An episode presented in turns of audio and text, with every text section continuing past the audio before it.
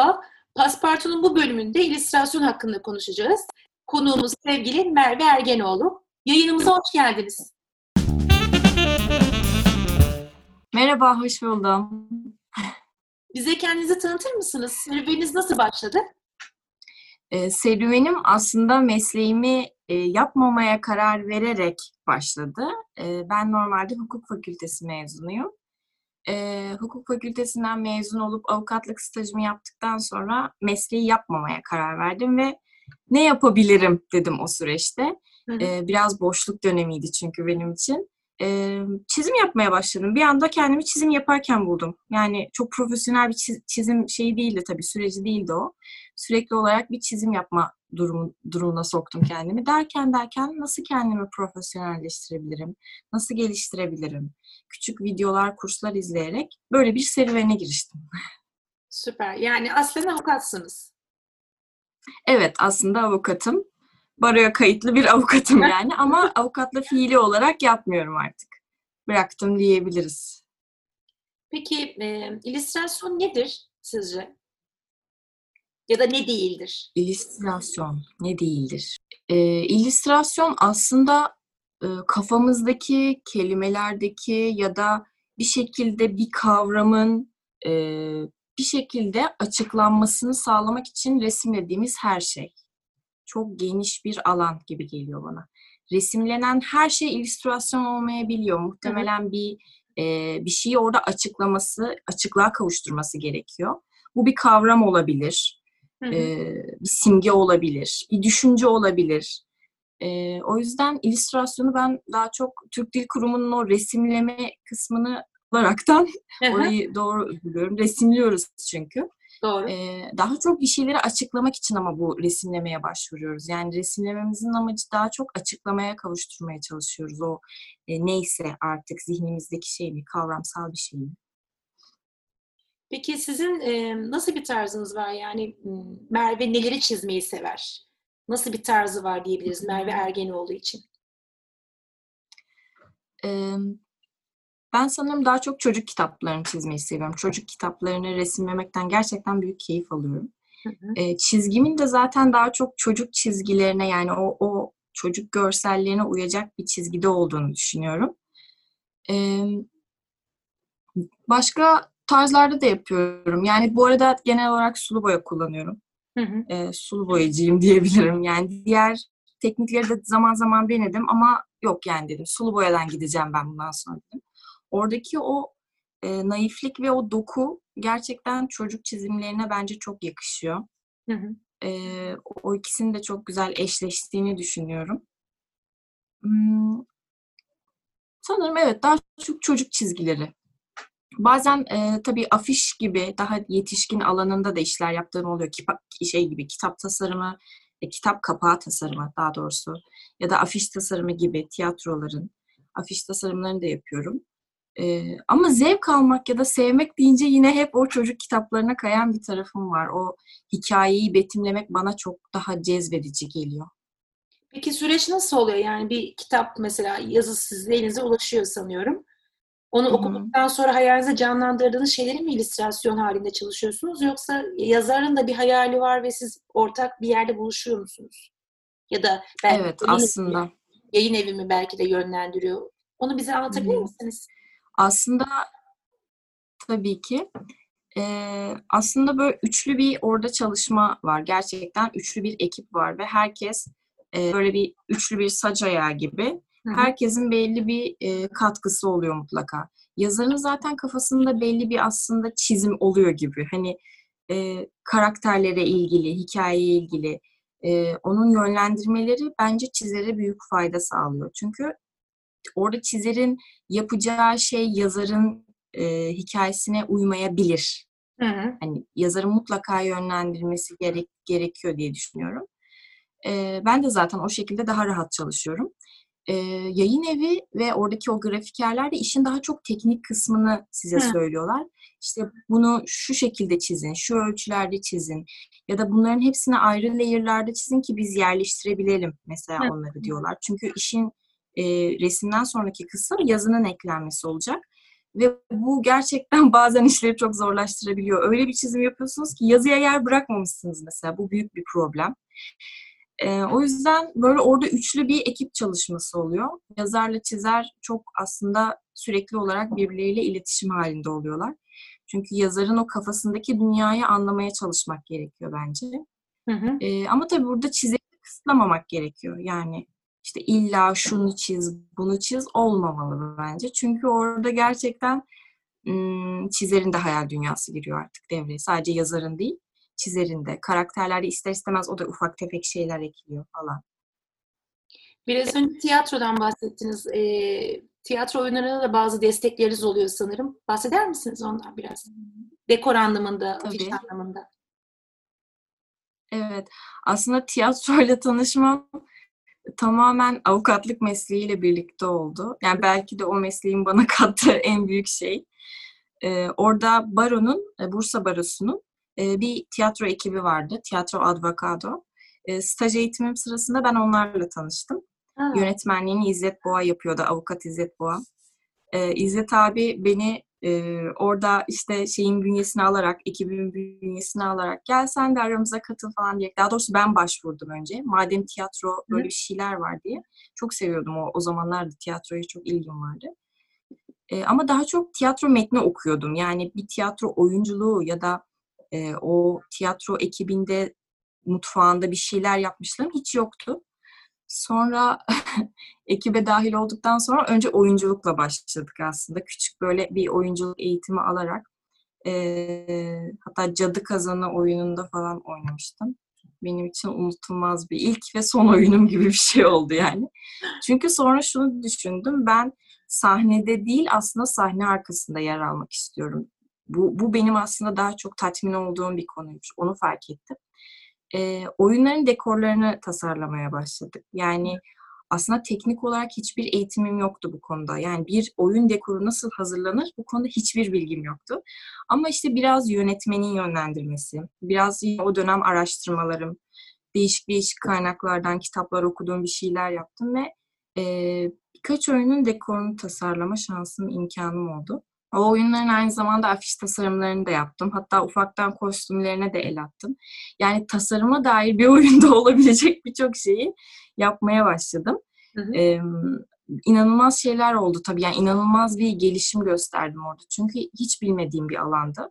Ve insanlar bunun hani eğitimini alıyorlar. Sonuçta evet. e, çok derya deniz bir alan. Hı Benim tabii ki ucundan hani küçücük bir dokunduğum yani profesyonel, çok profesyonel işler yaptığım hiçbir zaman iddia etmedim ama benim kendi içimde yani kendi o yolumda çok büyük adımlardı bunlar. Çünkü aslında yavaş yavaş avukatlıktan sıyrılıp tasarıma doğru giden yolda adılmış şey atılmış adımlardı bunlar. Çok çok değerliydi benim için.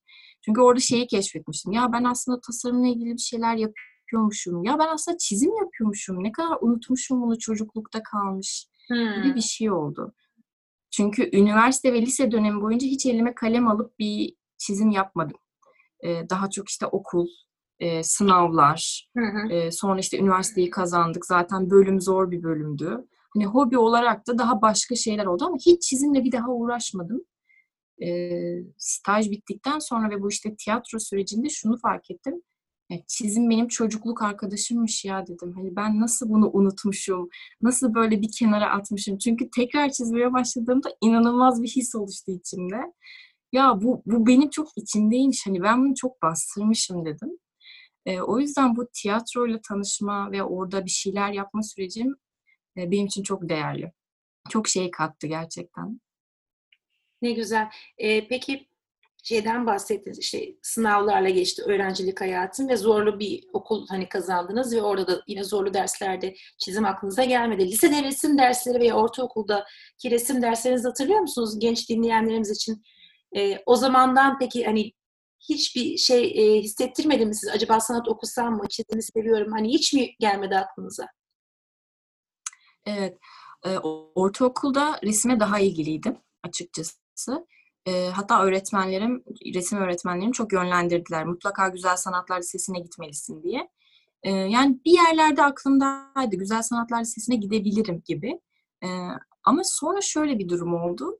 E, sınavlara girdik. O zaman benim dönemimde LGS sınavı vardı. LGS'ye girdik, lise giriş sınavı. Hı. Ve iyi bir puan geldi. Hani ailem açıkçası şey demişti çünkü hani bu puanı ziyan edip de sakın güzel sanatlara Ah. gitme gibi bir konu geçti. Evet. O bir dönüm noktasıydı. Ee, dönüm noktası gibi bir şeydi ve ben şey dedim yani o an o kadar mantıklı geliyor ki gerçekten. Yani çünkü şey gibi geliyor bize. İşte güzel sanatlara gitmek sanki işte puanımız yetmediği için bir yerlere gidemediğimiz için gittiğimiz bölümmüş gibi. Genel bir şey maalesef yok. böyle bir algı var. Evet. Evet bu şey gibi işte sayısal okumak, eşit ağırlık okumak, sayısalı beceremeyenler eşit ağırlığa gider gibi. Ya bununla aynı Evet, mantık. Bu yargı. çok yanlış bir mantık. Hı. Evet, ön yargı. Ee, Bir de tabii ekonomik kaygılar da vardı. Muhtemelen e, iyi bir mesleğin olursa işte daha elle tutulur, daha böyle toplumun kabullendiği bir meslek olursa ekonomik kaygın olmazmış gibi bir düşünce de vardı o zamanki çocuk kafasıyla. Bütün bunlar e, Güzel Sanatlar Lisesi'ne gitmememe sebep olmuş olabilir. E, sonra zaten Anadolu Lisesi'ne gittim ve orada da çok yoğun bir eğitim olunca bir daha hiç böyle güzel sanatlara giderim, öyle bir şey olur gibi bir düşünce gelmedi. En yakın mimarlık düşündüğüm bir dönem oldu. Hı hı. Ama sonra dedim ki yok ben sayısal değil de eşit ağırlığa geçeceğim dedim. Ve psikoloji için geçtim. Yani böyle bir Ah! aslında savrulma süreci var. Oradan oraya savrulmuşum. Son sene eşit ağırlığa getirip Evet bu aslında şeyi de gösteriyor. Ee, aslında bunlardan belki de hiçbiri Hı hı. benim aslında yapmak istediğim ya da başarılı olacağımı hissettiğim, hissettiğim alanlar değildi. Ee, daha farklı kaygılarla hareket edilmiş. İşte Aynen öyle. Sayısalı yapamam diye eşit ağırlık seçilmiş. Eşit ağırlığa psikoloji için gidilmiş ama sonra hukuk yazılmış ve hukuk fakültesi okunmuş. Yani o kadar büyük bir karmaşa ki. Ee, bunun da tabii sonucu sonra şu oldu. Okul belki bitti ama mesleği yapmayacağım dedim. Hani artık bir yerde patladı çünkü. Çünkü O zaman ne oldu? Peki ailenizin tepkisi o anda ne oldu? Şimdi artık sanatla uğraşıyorsunuz ve illüstrasyonla aslında geçiminizi sağlıyorsunuz. şöyle bir şey oldu tabii 20'li yaşların sonunda artık e, daha doğrusu işte 22'ler 23'ler mezun olmaya yakın şunu fark ettim. E, Ben karakterimi tanımıyormuşum. Hı. Yani birileri sizi işte sen şöyle birisin, böyle birisin diye tanımlıyor olabilir ama siz aslında öyle biri olmadığınızı sonra fark ediyorsunuz. Yani bu aslında bu ülkede hepimizin yaşadığı bir problem. Aynen öyle. Belki 30 yaşımıza kadar hiçbirimiz kendimizi bilmiyoruz. Ne yapmak istediğimizi dile getiremiyoruz bile. Çünkü çok zor şartlar altındayız hepimiz. Ee, ve benim işte illüstrasyon yapmam ya da işte resimle ilgili bir şey yapmam. Aynı zamanda işte bir müzisyen için de geçerli bu. Müzik yapmak. Bunlar para kazandırmayan şeylermiş gibi geliyor. Ee, biraz ailem o yüzden çok çekindi. Hani üzüldü. Bir yandan çok emek vermişsin Merve dediler. İşte dört yıl hukuk okudun. Hani yapmamak. Ama şunu, onlar da şunu fark etti. Ben orada mutlu değildim. Yani açıkçası avukatlık yaparken her gün gelip ya ben bunu nasıl ömür boyu yapacağım deyip e, biraz sızlandığımı, ağladığımı bilirim. Bunu itiraf edebilirim yani. E, sonra çizime başlayıp çizimle ilgili ufak ufak adımlar atmaya başlayınca herkes şunu fark etti. Ha, bu kız burada mutlu. Yani çok severek yapıyor ve burada mücadele edebilir. Hı hı. O yüzden benim için artık olay şu oldu. Hangi mesleği yaparsak yapalım çok zorluk var. Yani bu bir işte tıpla ilgili işte doktorluk da olabilir, mühendislik de olabilir, sanatla ilgili bir şey de olabilir. Hepsi çok zor. Yani bu dünyada bir mesleği yapmak, icra etmek gerçekten zor. Önem, önemli olan şu. Sevip ben orada mücadele edebilir miyim? Hani ben mesela hukukta mücadele edemeyeceğimi fark etmiştim. Çünkü karakterime uymayan şeyler vardı. Sevemedim. Olmadı yani. Belki de hani beynim bile o şekilde o realiteye uygun yaratılmamıştı. Bilmiyorum artık. Tamamen çünkü hayalle e, meşgul olan bir dünya yaratıyordum kendime. Fakat mesela avukatlık çok realite. Her şey çok Aynen. gerçek. Yani o kadar birbiriyle çatışıyordu ki bu ikisi. Herkes şey diyor mesela. E onu da yapsaydın, onu da yapsaydın. Hani Hı Tabii bu da Doğru. bir seçenek. hı. Ama ben yapamadım işte. Yani bir yerde kalkıp işte davanın peşinde koşarken çok gerçek bir hayattayken e, bir anda kalkıp işte renklerle hayal dünyası yaratamadım. Benim için çok tersti çünkü ikisi de. O yüzden ben bir tercih yapmak zorunda kaldım ve tabii çok zor oldu. Başlarda para falan kazanamıyorsunuz yani. Ama sonra sonra başladım para kazanmaya. İşi daha biraz öyle düşünmek zorunda kaldım. Çünkü bir beklenti var. Kendimden de var işte. Artık para kazanmam lazım. Ekonomik olarak bir şeyler yapmam lazım diye. Ee, ilk sanırım bir Instagram, evet ilk bir Instagram hesabı açarak bir arkadaşımla birlikte yaptığımız küçük tasarımları oraya koymaya başladık ve insanlar fiyat sormaya başladılar. Ee, öyle başladı aslında ilk para kazanmamızda. Yani ilk kazandığım para 25 lira falan olabilir bu arada. Ee, çizimlerimi broşa, takı ve broşlara dönüştürüp Mild Foxes diye bir marka kur, kurmaya çalıştık o zaman ama o zaman tabii yani e, satış yapabileceğimiz ihtimalini düşünerek yapmadık bunu. Hani dedik ki böyle yaptıklarımızı burada sergileyelim. Sonra bir baktık insanlar fiyat soruyor. E satalım o zaman dedik. Böyle böyle para kazanmaya başladık. E, mükemmel bir süreçti ya. Yani o zaman şuna inandım işte. Aslında e, ne yaparsanız yapın bir şekilde para kazanabiliyorsunuz. Yani burada işte o paranı paranın sizi tatmin edip etmemesi belki biraz önemli. E, çok büyük paralar kazanmak istiyorsanız ona göre işler tercih etmelisiniz belki de. Yani önceliğiniz ne? Benim önceliğim para değilmiş. Çünkü para geliyor bence. Öncelik bir şeyler yapmak. Bir şeyler yapıyorsanız ve bunu severek bir de böyle severek yapınca bir şeyleri genelde güzel yapıyorsunuz. Bu bir çeşit şey yani. ee, severek yapınca içinize siniyor. İçinize sinince güzel sunuyorsunuz. İnsanlar da aa görüyorlar, değer veriyorlar ve bence para geliyor yani. Soru, sorunun cevabının öyle alakalı olmayan da şeyler söylemiş çok, çok iyi, çok iyi geldi. Ee, şimdi öğrencilerimi de düşünüyorum bir yandan. Ee, aralarında Hı-hı. da yine sanat okumak isteyen veya sizin gibi kafası karışanlar için de bence çok güzel bir açıklama oldu. E, tabii ki avukatlık, e, hukuk okumak da e, muazzam. E, benim de mesela yapamayacağım, başaramayacağım bir alan. Onu okuyabilmek de çünkü sanat olunca işin içinde biraz da insanın da yüreğine düştükten sonra belki de bu e, ateş evet e, yine akıl dönüp dolaşıp oraya gidiyor. Hı hı. Öğrencilerimize, gençlere, dinleyenlere, e, illüstrasyon üzerine çalışmak isteyenlere e, bir yerden başlasam ama nereden başlasam heves ediyorum ben de şimdi dinliyorum. Ben de mi yapsam çizimim de iyi diyenlere nereden başlamalarını önerirsiniz ve e, çalışmalarında hangi malzemeleri kullansınlar? Mesela siz neler kullanıyorsunuz? Hı hı. Hmm, aslında e, yani genelde çizime başlarken bilmiyorum hani e, okullarda nasıl öğretiliyor ya da böyle teknik eğitim tam olarak nasıl ilerliyor bunu hiç bilmiyorum. Çünkü ben teknik eğitim alamadım. Hani buna bir fırsat yaratamadım bir türlü. E, ama e, bu teknik eğitimi az buçuk işte videolardan falan oradan buradan görerek böyle kendime sürekli aslında şey yapmaya çalıştım. E, aslında önce çizmek gerekiyor. Yani ne çizmek istiyorsanız önce oturup bir çizmek gerekiyor bence atıyorum insanla ilgili bir şeyler mi çizmek istiyoruz? İşte karakter mi çizmek istiyoruz? Burada mesela anatomi devreye girdiği için belki ufak ufak anatomiyle kendimizi besleyerek çizim yapmaya başlamamız gerekiyor. Bitki mi çizmek istiyoruz işte? Burada onunla ilgili görsel toplayıp baka baka çizmek gerekiyor. Ben açıkçası baka baka çizen tayfadandım hep. Ee, çizimin çizimini yaparak başladım. Hı hı. Yani sevdiğim çok böyle çiz, çok iyi çizerler vardı. Türkiye'den de, dünyadan da. Hı hı. Ee, çok insanı takip etmek gerekiyor. Bu arada mesela çok şanslı bence artık yeni nesildeki birçok insan. Biz lisedeyken Instagram yoktu mesela. yani internet bile hatta çok çok zor bir şeydi. Şu an düşünüyorum yani dünyanın bir ucundaki sanatçının eserlerine çok rahat ulaşabiliyoruz. Hı hı. Ve sevdiğimiz tarzdaki çizimleri baka baka çizmek bence çok çok geliştiriyor. Çünkü çizerken aslında orada tekniği az buçuk öğrenebiliyoruz. Ama bunun bir handikapı var tabii. Bu bir çeşit şey olmaya başlıyor sonra. O tarzın aynısını kopyalamaya başlıyorsunuz ve bu sizin elinize de yapışabiliyor. Bunu kırmak için çok farklı tarzlar deneyip onları bir harmanlamak gerekiyor yani. Eğer kendilerini mesela çok güvensiz hissediyorsa insanlar bence kesinlikle kursa gitmeli. Ee, evet yani kendi kendimize çizebiliriz, geliştirebiliriz ama bir kursa gitmek, ufak bir eğitim almak her zaman insanı çok daha güvende hissettirir, rahat hissettirir. Ve o çizgileri hani böyle alıp işte kalemi özgürce atmak gerekir ya hep zaten kursta da onu alıştırırlar.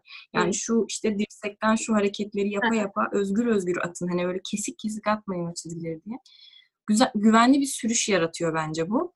Hı hı. Bu açıdan e, yani başta kendilerinin denemesini bence kendileri denemeli herkes. Başta şöyle bir bakmalı. Ben neleri çizebiliyorum, çizebiliyor muyum? Ya da çizemediğim noktada evet belki de burada bir yardım almam gerekiyor deyip böyle bir sürece girebilirler. Başka ne olabilir? İyi bir gözlemci olmak gerekiyor. Bence zaten iyi gözlemciler böyle çizim, sanat gibi alanlara yöneliyorlar. Belki de bu birbirinin şeyi yani. E, çünkü bir yaprağı ne kadar ayrıntılı incelerseniz çizerken ister istemez gözünüzün önüne geliyor ve böyle bakmadan bile yapabiliyorsunuz. Hani Hı hı. artık o noktaya gelebiliyorsunuz. O yüzden bu çizme sürecinde gözlem yapmak çok güzel. Çok da yararlı. Teknik olarak da düşünüyorum. Ee, bazı teknikler bence çok zor. yani mesela e, yağlı boya zor bir teknik. Çat diye yağlı boyadan başlamak bana çok doğru gelmiyor. Bence önce çizim kısmını halletmek gerekiyor. Hı hı. E, sadece kalemle, kağıtla, mümkünse silgiyi az kullanarak olabildiğince çizmek. Her şeyi çizmek. İnsan çizmek, nesne çizmek, manzara çizmek. Kara kalem gibi olabilir, renklendirilebilir. Yani kuru kalemlerle de yapılabilir ama e, kalemin çok iyi bir gelişmesi gerekiyor ki boyaya başladığımızda artık o şeyi hissetmeyelim. O güvensizlik. Ya ben bunu da çizemiyorum ama gibi. Hı. Bu benim tercihim tabii. Hani belki biraz sabır gerektiriyor tabii bunun için. Çünkü insan hemen o boyayla haşır neşir olmaya geçmek istiyor. Ee, farklı teknikleri denemek gerekiyor. Tuval üzerinde çalışmak bence bir tık daha zor ka- kağıda göre. O yüzden işte tuval üzerine yapılan yağlı boya, akrilik gibi teknikler belki bir sonraki adımda denenebilir ama yani oradan da başlanılmaz diye bir şey yoktur herhalde. Başlanılır. Hani bu tamamen bir tercih. Ee, nerede ilerlemek istiyorsanız mesela oraya daha çok yönelmeniz daha büyük fayda olur. İlla her şeyi de denemek zorunda değil herkes. Mesela Ee, illüstrasyon alanını düşünürsek, illüstrasyon e, yaparken kullanılan teknikler belki de hani daha farklılaşacak. Sonuçta resim, evet tuval üzerine yağlı Evet. akrilik boya veya farklı işte karışık tekniklerle çalışılabilirken illüstrasyonun olmazsa olmaz malzemeleri evet kağıt, kalem, Hı hı. başka. Yani kağıt kalem yeterli gibi geliyor bana. Çünkü bazen renk bile gerekmiyor. Ee, çizimle bir illüstrasyonu anlatabilirsiniz. Hı hı. Ama renklendirmek istiyorsanız Evet. yani bence sulu boya harika bir şey mesela. sulu boya sulu boya gerçekten e, çok güzel kurtarıyor. Markerlar kullanılabilir. Bu Hı hı. işte piyasada satılan birçok marka var. İlla pahalıları tercih edilmez, edilmesine gerek yok. Çünkü çok pahalı kalemler. Ee, markerlar çok iyi. Yani hatta keçeli kalemle bile başlanabilir yani. Keçeli kalemlerle bile başlanarak renklendirmeye adım atılabilir. Renklendirmek çünkü duyguyu anlatmada bir tık daha katkı sağlıyor. Kara kalem ya da işte sadece çizimle de yapılabilir tabii. Farklı tekniklerle hatta işte tarama, o noktalama şeklinde falan. Ama bence renk çok önemli. Ben seviyorum açıkçası. Hatta kara kalem yapmayı hiç sevmiyorum. Çünkü renkler çok güzel o duyguyu verebiliyor. Oradaki o tonlar, birbirleriyle uyumları. Yani o renkleri bir arada kullandığımız zaman ah işte ya tamam diyorum işte anlatmak istediğim şey buydu gibi bir hemen o duyguya sokma durumu oluyor. Ee, evet yani sulu boya, pastel bile olabilir ama bu biraz şeye bağlı. Ee, nasıl diyelim? Yani hem bulabilme imkanımız kolay olmalı bu boyaları. İşte çok büyük paralar harcamamalıyız bence başta. Özellikle işte bu dönemde sanat malzemelerinin oldukça pahalı olduğu bir dönem artık. Hmm, Çok büyük paralar harcamamıza gerek yok. Başta böyle e, hepsini denemek istiyorsak özellikle ucuz olanlarından hani alarak, başlayarak sonra "Hmm, ben bunu yap- yapmalıyım, burada ilerlemeliyim deyip oranın profesyonel malzemelerini almaya başlarsak daha doğru bir yöntem olabilir. Ee, kağıt konusunda da mesela aynı şeyi düşünüyorum ben. İşte kağıtlar da çok kaliteli ve çok güzel kağıtlar var Hı hı. tekniğine göre. Ama başlarda gidip oralardan başlamanın da manası yok. Çünkü başta zaten yaptığımız şey sürekli eskiz. Ve çok böyle hızlıca kağıt tüketiyoruz. Ee, böyle yani. Peki dijital olarak çalışıyor musunuz? İllüstrasyonunuzu dijital alanda çalışıyor musunuz? Yoksa hep gerçek anlamda kağıt ve kalem üzerinde mi çalışıyorsunuz? Ee, dijital anlamda da çalışıyorum. Hatta 5 yıldır falan çizim yapıyorum diyorsam e, muhtemelen bir yıldır, son bir yıldır da dijital çizim yapmaya başladım.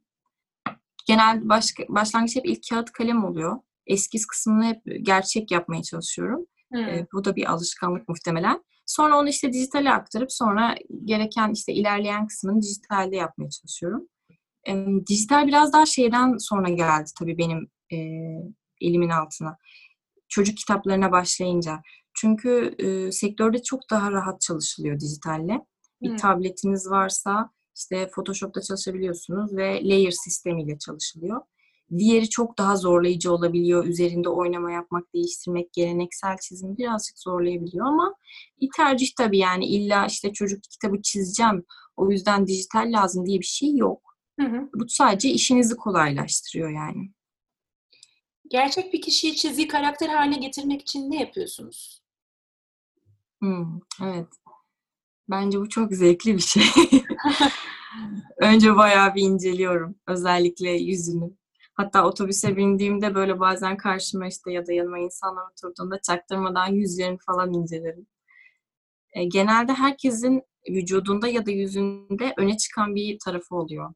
E, onun karakteristik özelliği oluyor işte kaşı, gözü, burnu, kulağı neyse artık bazen saçı. Daha çok oraya odaklanıp e, onu ön plana çıkarıp bir çeşit karikatürize gibi aslında karikatürde de bu böyle yapılıyor ama o kadar karikatüre kaçmıyorum. Yine kendi tarzımda çizmeye çalışıyorum. Yani baktığınız zaman belki birebir benzemiyor. Bir portre çalışması yapmış olmuyorsunuz. Ama illüstrasyon olduğu için e, o kendi tarzınızı bir şekilde yapmaya çalışıyorsunuz. Ve baktığınız zaman aa evet bu kadının saçı böyle dedirtmeli. Yani ya da bu adamın burnu böyle dedirtmeli. O yüzden önce bol bol inceliyorum. Sonra oturup çizmeye başlıyorum. E, Birkaç versiyon genelde çiziyorum. Tek bir çizimle bitirmiyorum. Hani 3-4 tane çizip hangisinin daha iyi olduğunu hep bakıyorum. Çünkü genelde o son çizilen daha iyi oluyor. Çünkü aşama aşama üzerine ek koya koya. Sosyal medya işlerinizin aktarımında nasıl bir araç olarak kullanıyorsunuz? Biraz önce minik bahsettiniz ama o başlangıç günlerinizde. Ee, şimdi hangi Evet. aşamada artık sosyal medya kullanımınız? Ee, sosyal medya insanlara ulaşmak için harika bir araç bence. Ee, ben de mesela herkese oradan ulaşıyorum. Ee, tanımadığımız çizerler var, ulaşamadığımız çizerler var, ressamlar var, sanatçılar var. Ee, ve bana da insanların ulaşmasını kolaylaştırdığını düşünüyorum. O yüzden bir çeşit portfolyo gibi de kullanıyorum orayı. Genelde yaptığım şeyleri orada paylaşıyorum. Özellikle işte böyle e, hani yayınlamamın yasak olmadığı, çocuk kitapları basılmadan sonuçta orada sunamam. Ama Hı hı. mesela işte kendi çizimlerimi oraya koyabiliyorum yaptığım. Hatta orayı bir günlük gibi kullandığım zamanlar oluyor. Her gün çizip oraya attığım dönemler de oldu. Ee, aynı zamanda tabii o ilk az önce bahsettiğim Mild Foxes e, Instagram hesabım e, bir şeye dönüştü. Dükkan, mağaza gibi bir yer. Hı hı. Orası biraz daha satış amaçlı çünkü. E, ama kendi çizimlerimi hani Merve Ergenoğlu ismiyle e, ayrı bir hesapta topladım. Yani böyle iki ayrı hesap yaptım çünkü e, farklı tarzlarda çalışıyorum artık oralarda. İkisi de bana ait ama e, farklı şekillerde hani ilerliyorlar. Yollarını farklı devam etsinler istedim.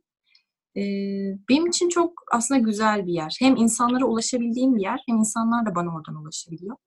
E, bu arada bence iş olanağı açısından da yani iletişim ve e, ya mesela bu, bu şekilde birbirimizle tanışabilmemiz açısından da çok güzel yerler. Hı hı. E, o yüzden ben genelde hani Instagram'ı aktif olarak kullanmaya çalışıyorum. Sevgili Merve Ergenoğlu, Paspartu'ya katılımınız ve keyifli sohbetiniz için size teşekkür ederim. Ben teşekkür ederim. Gerçekten çok keyifli bir sohbetti. Ee, buradan aslında öğrencilerinize selam yollamak istiyorum. bir dönem öğrenci olmuş biri olarak. Ee, bence e, çok güzel zamanlar. Kendimizle ilgili birçok şeyi keşfedebileceğimiz zamanlar. Ee, ve mu- muhtemelen hepimiz orada aslında istediğimiz şeyi biliyoruz. İçinizden bir şey gerçekten sanatla, resimle, e, müzikle bunlar çok iç içe e, bölümler. Bir şey yapmak istiyorsa bu konularda bence pes etmeyin. Oradan gidin. E, çünkü bir yerde patlıyor bu. bu içerideki istek durmuyor. Bakın bende patladı mesela. 25 yaşından sonra patladı. E, hiçbir şey için geç değil ama ne kadar erken olursa aslında o kadar iyi. Yani mesela niye daha erken erkenden gitmiş olmayasınız ki, değil mi? O yüzden e, cesaretli olun bence. E, o yüreğinizin götürdüğü yere gitmek için gerçekten güçlü olabilirsiniz. Yani hiç pes etmeyin. E, size de ayrıca teşekkür ediyorum böyle konuk ettiğiniz için. Benim Ben için çok ederim. keyifliydi. Kabul ettiğiniz için ben teşekkür ederim. Ağzınıza sağlık. Ne demek. Görüşmek üzere.